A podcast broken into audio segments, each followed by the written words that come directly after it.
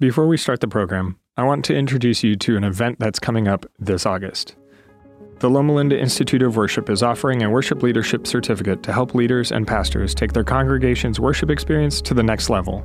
This August 9 through 12 event will include presenters Randy Roberts, Adriana Pereira, Nicholas Zork, Wayne Buckner, Richard Hickam, and more, and provide the opportunity to perform on stage with Steve Green and the Heritage Singers. Come sing, pray, write new music, share testimonies and resources, and grow together with like minded worship leaders from across the world. Go to lliw.net to register. Welcome to the Loma Linda University Church Sermon Podcast. We hope you will be blessed by the message. Bless the Lord, O my soul, and all that is within me. Bless his holy name. It's truly good to be in the house of God today. And if you're glad to be here in the spirit of holiness, let me hear you just say, Amen. amen. Let us pray. Dear Father in heaven, we ask that you will speak to our hearts for these next few moments. In the name of Jesus, we pray. And everyone said, Amen. It was just about a week ago, this past Sunday morning, early in the wee hours of the morning, that a tragic accident took place in Calimesa on the 10 freeway, about five to 10 minutes from my home. I didn't know it at the time, but God would allow my life to intersect in some way with the family of this young man who lost his life, 21 years old. His name was Jamarius. Jamarius. During this past week, Pastor Joel and I were blessed to meet and minister to his wonderful family during this crisis situation.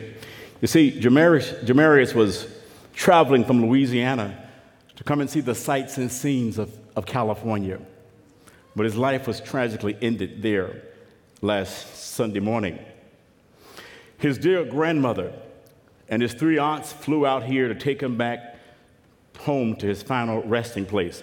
Now, Pastor Joel and I thought that we were there to bless them but I can't tell you how blessed we've been by their loving spirit, by their strength, and by their compassion.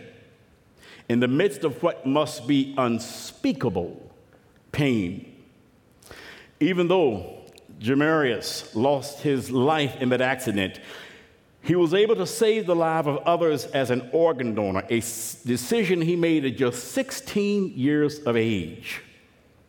And his precious family said that it brings them great comfort to know that Jamarius' organs could be saved to serve. And this morning, his precious family, this is the first time being here in the Loma Linda community. They're actually visiting here with us right here today in this worship service. Just wave your hands over there if you would, family. Wave your hands. Let's give them a round of applause and support.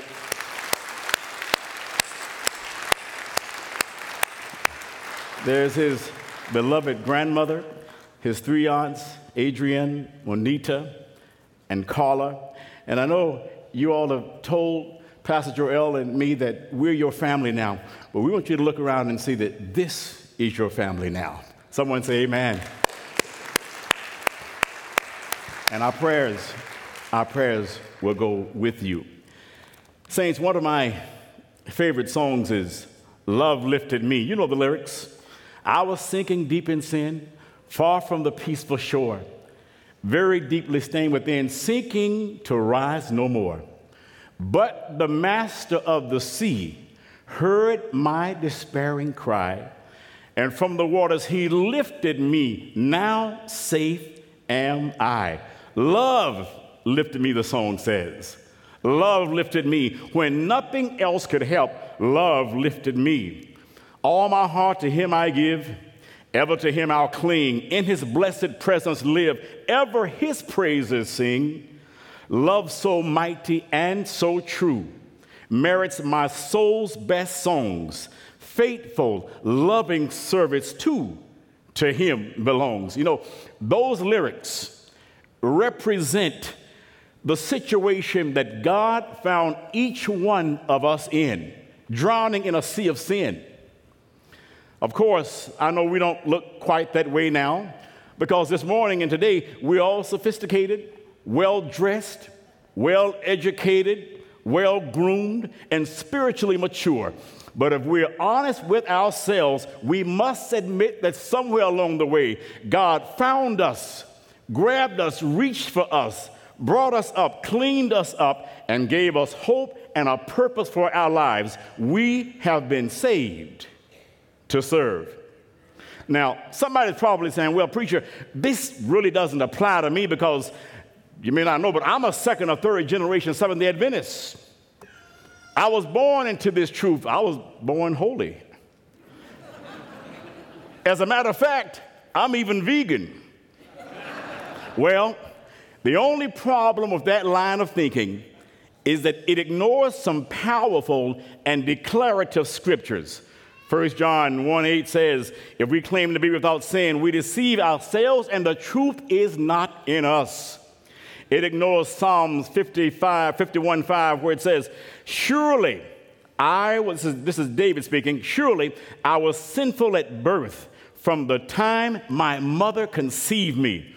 And then Brother Paul says in Romans 3:23, for all have sinned. How many did he say? All have sinned and fall short of the glory of God, and all are justified freely by his grace through the redemption that came through Christ Jesus. Someone say amen if you believe that this morning. The scripture that best captures for me the human condition before our divine rescue is found in Psalms 40 verses 1 through 3 that you just heard. I waited patiently for the Lord. He turned to me and heard my cry. He lifted me up out of the slimy pit, out of the mud and mire. He set my feet on a rock and gave me a firm place to stand. He put a new song in my mouth, a hymn of praise to our God. Many will see and fear the Lord and put their trust in him. I say again, we have been saved to serve. Brothers and sisters, I declare to you today that God is in the business of saving or transforming the lives of people who, in return, reach out to save others.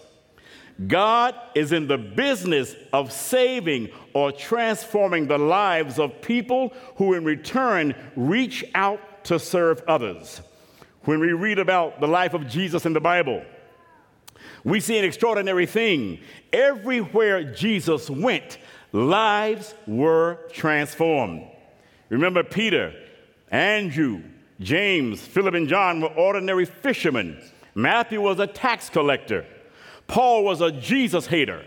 John the Baptist was a nomad.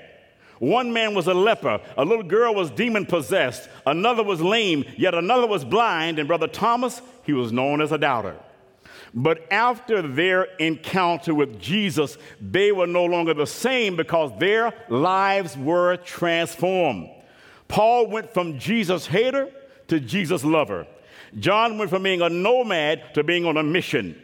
Peter went from hot headed fisherman to passionate disciple.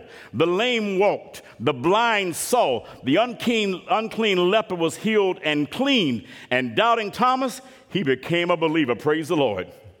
You know, it's interesting to note that none of these encounters with Christ happened in a beautiful church building like ours today. As these people's lives were transformed, they became witnesses to Christ. And after Christ departed, he left them his spirit. When his spirit indwelt them, they became the body of Christ. As a body of Christ, together they formed the church. You know, some of us have forgotten that the church, the real church, is meant to exist outside of these beautiful walls we have here today, outside of this physical structure by serving others and by being a means of God's grace to those in need. If there's one thing this pandemic has taught me, it is this we do not have to be inside this building to have church. Someone say amen. And we do not have to be in this building to transform lives. Sometimes we in the church have been guilty of assuming that we are a landmark for sightseers Come and see our worship. Come and see our Savior. Come and see all of our great, deep, and intellectual people. Come and see our state of the art sights and sounds in our church. Someone once said, We are called to be fishers of men, not keepers of the aquarium. the reality is, brothers and sisters, today, the reality is most people are not even converted in the church. More prayers of salvation are said in a home, in a car, or on a prayer line than in a church building.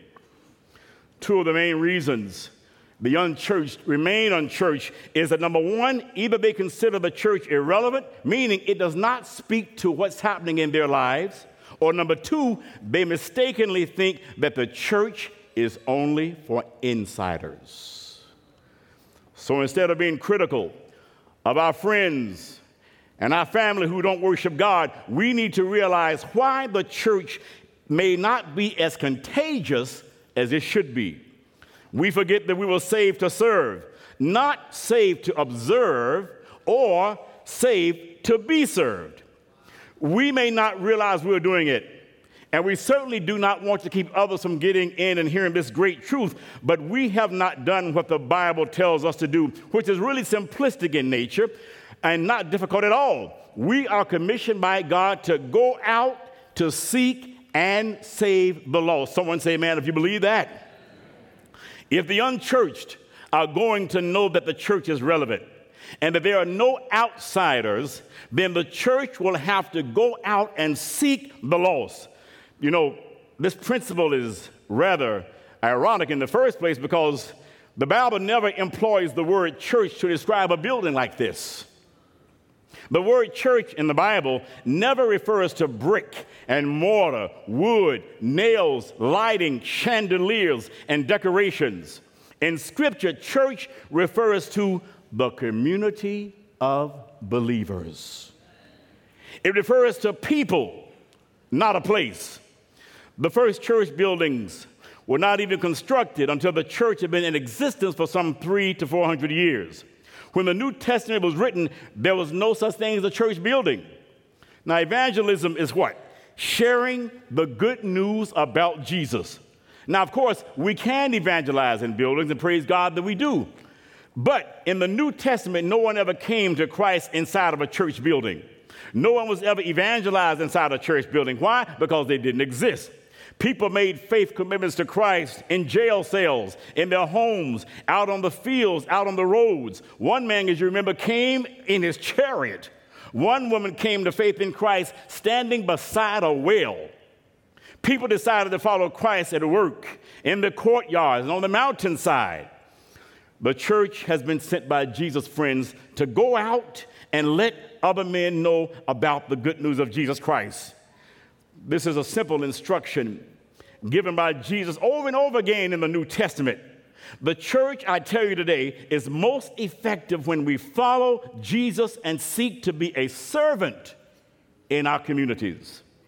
We should be helping to feed the poor, share the love of Jesus, and be a means of his grace to everyone we come in contact with by building new relationships and modeling God's love as disciples of Jesus Christ, we do not just do church, rather, we become the church. We must be emotionally, physically, and spiritually ready when we reach out. That's the reason we come to church. The church building provides a central location for us to gather together in worship of God which helps us grow spiritually and emotionally. The praying together strengthens us. The church, you know, um, it, it's like a, a football team in a huddle, preparing and strategizing, but the game is out on the field. Now, no one here today will be happy if they paid hundreds of dollars to go to a football game of their favorite team and all they did was stay in the huddle the whole time. You want them to get out on the field and play the game, or you say, Give me back my money. The communities that we are called to serve are looking for genuine transformation. They're not looking for feel good platitudes. They're asking difficult questions. They're asking, Where is God? when we suffer police brutality in the streets. They're asking, Where is God when children are living in poverty? Where is God when 4 million have died worldwide of COVID and 600,000 in the US alone? They're asking, Where is God apparent in my life? Where is the church, they say, when hurricanes and tornadoes rip through our cities and our communities? Where is the voice of the church on issues of injustice, homelessness, classism, racism, ageism, sexism? My brothers and sisters, we may not be able to answer all of their whys, but when we are there at the point of their need, we become the answer to their questions. We are there helping to rescue them from the flood, praying for the sick, feeding the hungry, clothing the naked, providing shelter for the homeless, offering the ministry of presence to a person or a family in crisis, helping bring comfort to someone whose loved one just died, tutoring a child, providing meals on wheels, speaking up for the voiceless. I tell you today, I tell you today that quite often the healing of God comes through the people of God. In those moments of service, God is working through you and me. We're His hands, we're His feet, we're His eyes, we are His heart. This is what we do when we truly understand that we have been saved to serve. You know, I'm so glad that I'm a part of a church, the Loma Linda University Church, that takes seriously the Christian service to our community. There's our You Reach ministry, which touches the lives of countless hundreds in our community through its various entities. We have a new ministry starting soon at our church called You Care. This ministry will provide loving and ongoing care to persons and families who are grieving the death of a loved one. We have the Charlotte Connection, a ministry which provides spiritual care to those who are lonely. That's what outreach ministry looks like. Someone say, Amen. Friends of mine today, God wants to do a new thing through his people. God wants to do a new thing through you and me. And like the military, he's looking for a few good men or a few good women who will take up the challenge to do great exploits for the kingdom by reaching out to serve humanity. You know, my mother always says that she would rather see a sermon any day than hear one. Personally, I grasp concepts much better by seeing practical examples than just hearing theoretical postulations. In light of that reality, I've invited a friend of mine, Sister Ash Reynolds, to briefly share how God inspired her to start a ministry called Read and Feed Belize. Thank you so much, Sister Ash, for being with us today. We're so delighted that you're here with us. Now, I understand that professionally, you are a marriage and family therapist, but God has laid on your heart a particular ministry. What exactly is Read and Feed Belize? Read and Feed Belize is a nonprofit organization, and we strive to deliver health, wellness, quality education, and religious activities to needy children and the elderly in Belize. Wow. So, so what prompted you to start a ministry like that so far away in Belize? Well, my grandmother, Emma Reynolds, she founded Carmelita Village, and it's a great place. I hope you can come one day. Um, but there, there was a lot of need. Um, one time the electricity went out, and that included the water. So my cousins and I decided to do an event for the children in the village. And when I saw the kids, there was a big need for clothing, shoes, and a lot of kids um, were malnourished. Wow. So when you saw this need, something in you said, I have got to do something about it, right? Praise the Lord. Now, let me ask you when you got started, was everything in place? I mean, all the money you needed, all of the resources, all of the support? Not at all. However, Jesus does guide and he definitely provides. And the amazing thing is, after one trip, I came back and I said, I have to get these kids reading materials. So I sent mass emails to different churches, and Loma Linda University Church. This church? This church. Wow, praise the Lord. was the first church that said that they would give Sabbath school lessons. Mm-hmm. Long story short, imagine I get to Belize and there's all these Sabbath school lessons. There's school supplies, crayons, and there's this man at customs. And he looks, he sees the lessons, he's like, Are you a Jehovah's Witness? And I said, No, but I am a witness for Jehovah. Amen. Amen. and then he let me go through. praise the Lord. Praise the Lord.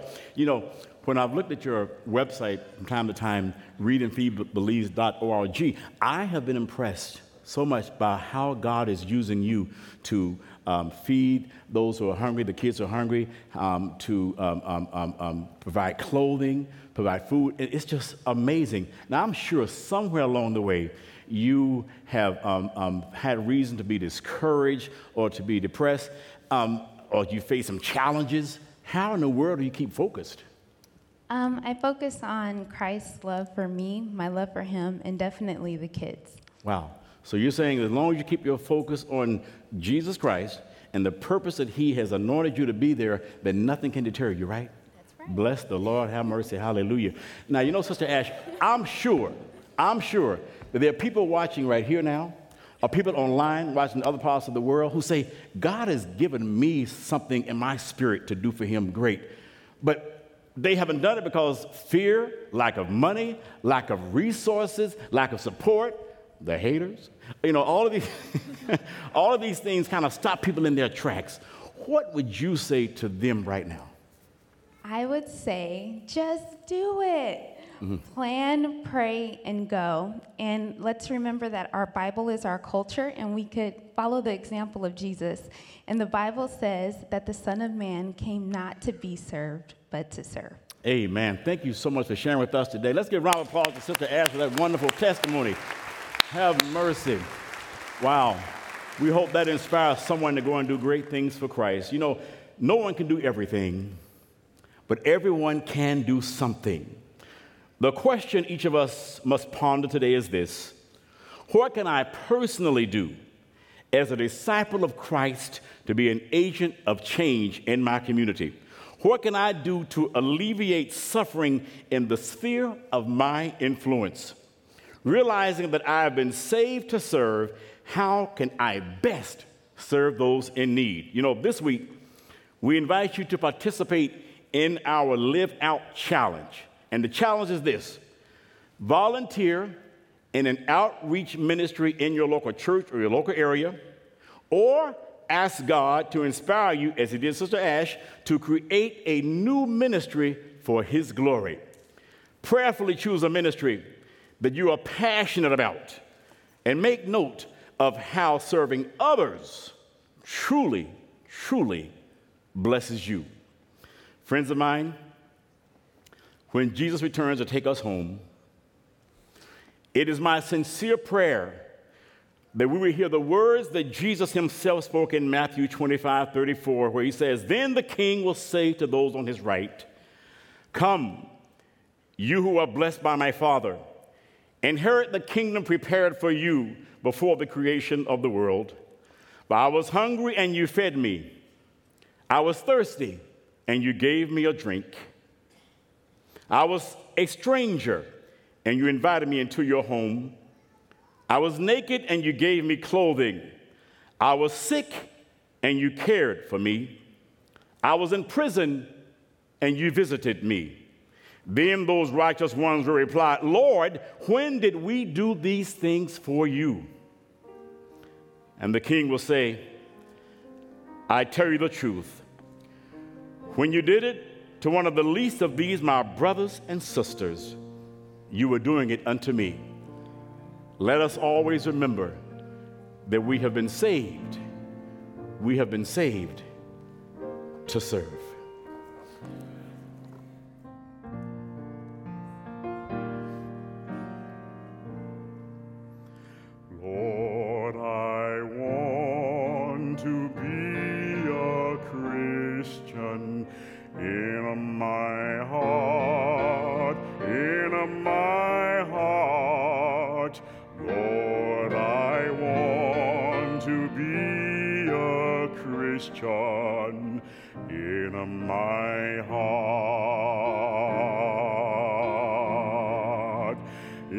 My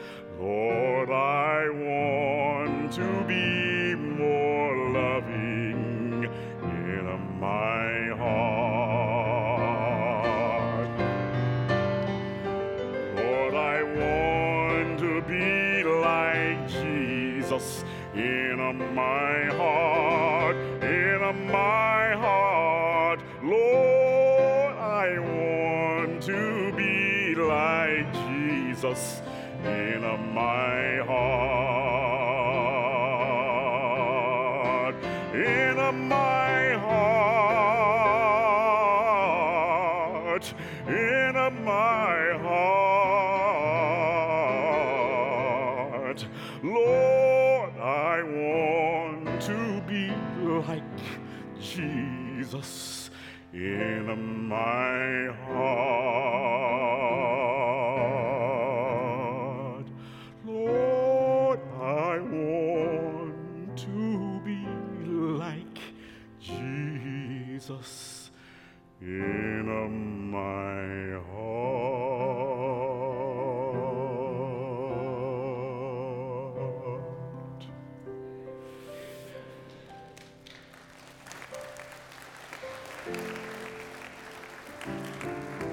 Father in heaven, we've heard your voice. We ask that you will help us to be more like you in our hearts. Show us how we can reach out to someone and let them feel the love of Jesus that you have given us today. This is our prayer in the blessed name of Jesus. And everyone said, Amen.